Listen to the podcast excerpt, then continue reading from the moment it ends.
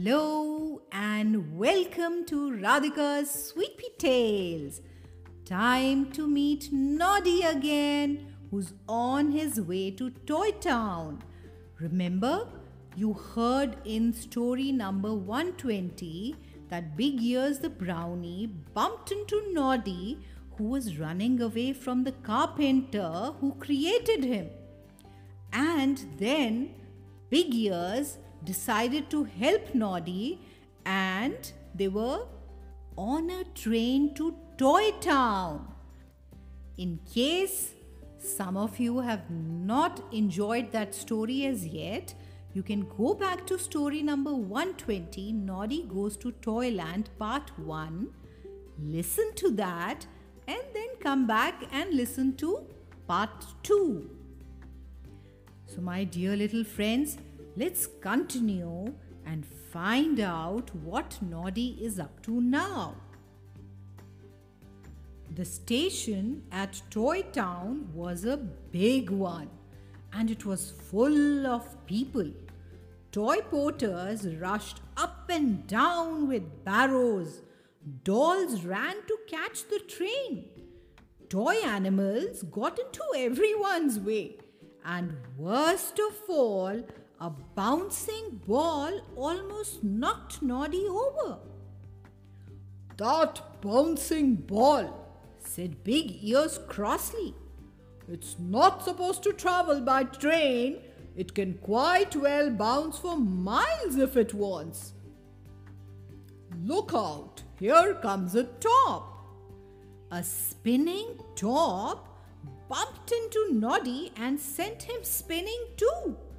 The top spun itself into a carriage and flopped down lying still.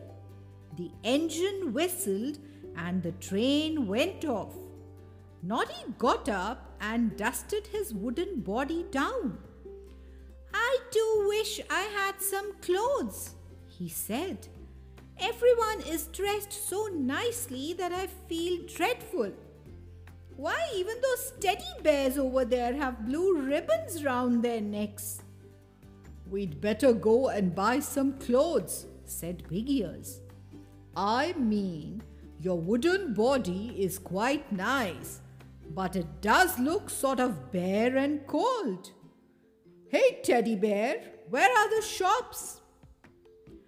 Turn to the right and straight ahead, said the bear.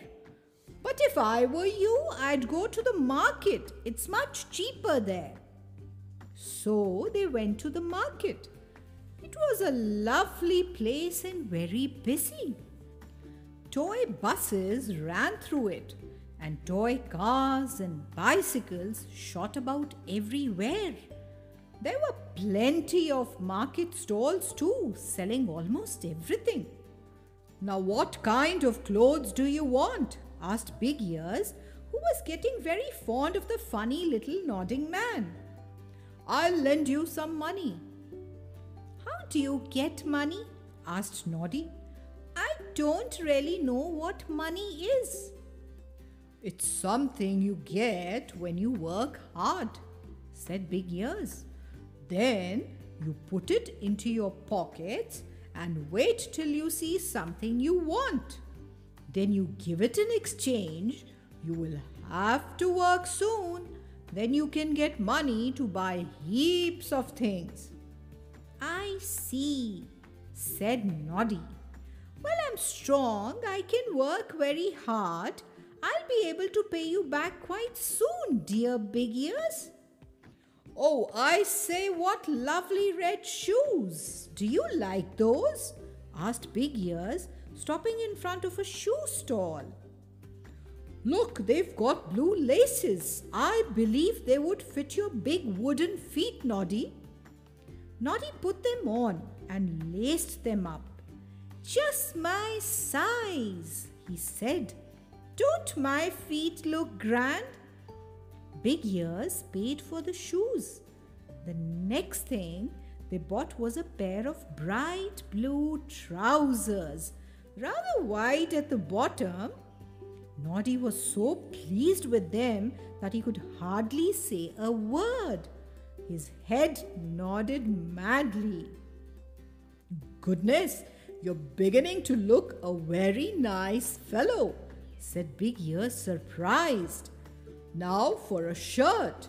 We'll get you a red one, I think. They found one and then bought a yellow belt and a yellow tie to match.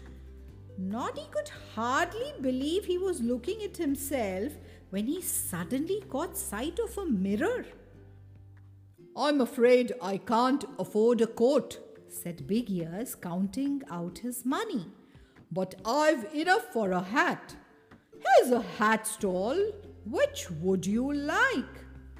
This is rather nice, said Noddy, picking up a blue doll's bonnet. Big Ears laughed loudly. You can't wear a bonnet. You're not a baby doll. Really, you don't know very much, Noddy. No, I don't, said Noddy, nodding his head sadly. Well, you choose for me then. What about this? Said Big Ears, and he picked up a pointed blue hat with a bell at the tip that jingled. Noddy was very pleased with it. He put it on top of his untidy hair and looked at Big Ears out of bright blue eyes. Big Ears nodded. Yes, it suits you. Now you're all dressed up properly, Noddy. What do I do next?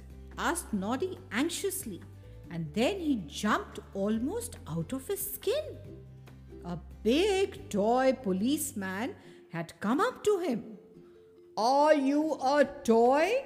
said the policeman in a booming voice.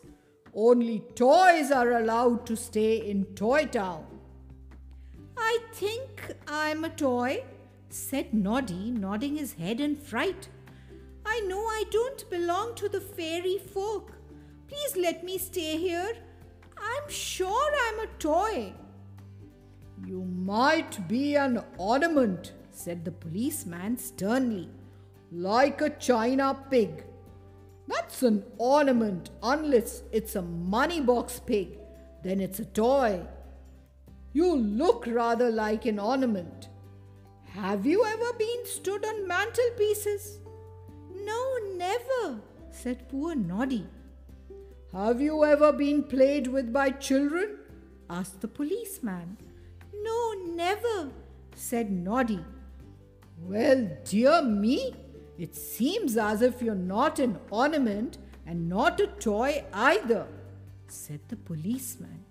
You'll have to come before the court tonight and we'll decide just what you are. Noddy was upset when the policeman walked away. He looked at Big Ears. What am I to do? he said, his bell tinkling on his hat as he nodded his head in dismay. Oh, they'll say you're a toy, all right, said Big Ears. Come on now, we must find a house for you. Just a little tiny one. Look, there are dolls' houses over there. We'll choose one. They went over to them. There were big houses and little houses, some with gardens and garages, and others without. There are curtains at all the windows, said Noddy sadly. I'm afraid they're all taken and people are living in them. Big Ears knocked at some of the doors, but it was no good. There was a family in every one. Could you just let Noddy live with you till he gets a house of his own? asked Big Ears. Or do you know anywhere he could stay? He wouldn't mind sleeping anywhere, even in a garage. Would you, Noddy? Noddy nodded and his bell jingled merrily. Try at the toy farm, said a sailor doll who lived in a dear little house with his three children, Melia, Pip, and Roundy. So they went to the farm, but the dogs barked so loudly at them that they were afraid to open the gate. It's no good. I shan't be able to find anywhere to live here, said Noddy sadly. I'll have to take the train again and go back to Old Man Carver. No, I shan't let you, said Big Ears. Oh, I know what we'll do. What? said Noddy. We'll go and get a box of bricks and build a house, said Big Ears. Haven't you noticed the dear little houses here and there built of toy bricks? You can get boxes of bricks that have little doors and windows with them and a roof and chimneys to fit on. My goodness, let's go and get one then, said Noddy, excited. So they went to the back of Toy Town where there was a great shed like an aeroplane shed. But there weren't any aeroplanes inside. Instead, there were boxes of bricks for building houses and castles and even shops. A toy soldier stood on guard outside. What do you want? he asked, saluting very smartly indeed. Noddy saluted back and his bell rang loudly. We want a box of bricks to build a very small house, said Big Ears. Just big enough for Noddy, a back room for a bedroom, and a front room to live in. No stairs, we can't manage those. I've just the thing for you, said the soldier. It's called House for One. Here it is, quite cheap too. You'll have to send me the bill, said Big Ears. I haven't any more money. Come on, Noddy. We'll put the box on our shoulders and go and find a nice place for the house. So they carried the box, panting and puffing because it was very heavy. They came to a dear little street with houses of all kinds up and down it. Look, said Big Ears, there's a space between those two houses, just big enough to build yours. They opened the box and looked at the bricks inside. Better read the directions, said Big Ears, unfolding a paper in the box. I've never built a house before. My, this is going to be fun. Well, well, well, my dear little sweet peas, Noddy has finally arrived in Toy Town. After arriving, he's also shopped for a lovely dress for himself with Big Ear's help. And my God, now they are going to build a house all by themselves for dear little Noddy? Well, that indeed is exciting.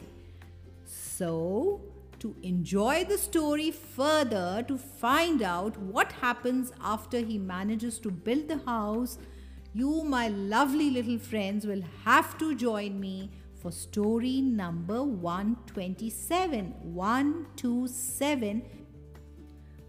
Don't forget and remember to be there. Take care.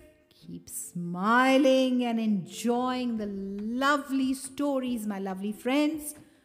Bye bye for now.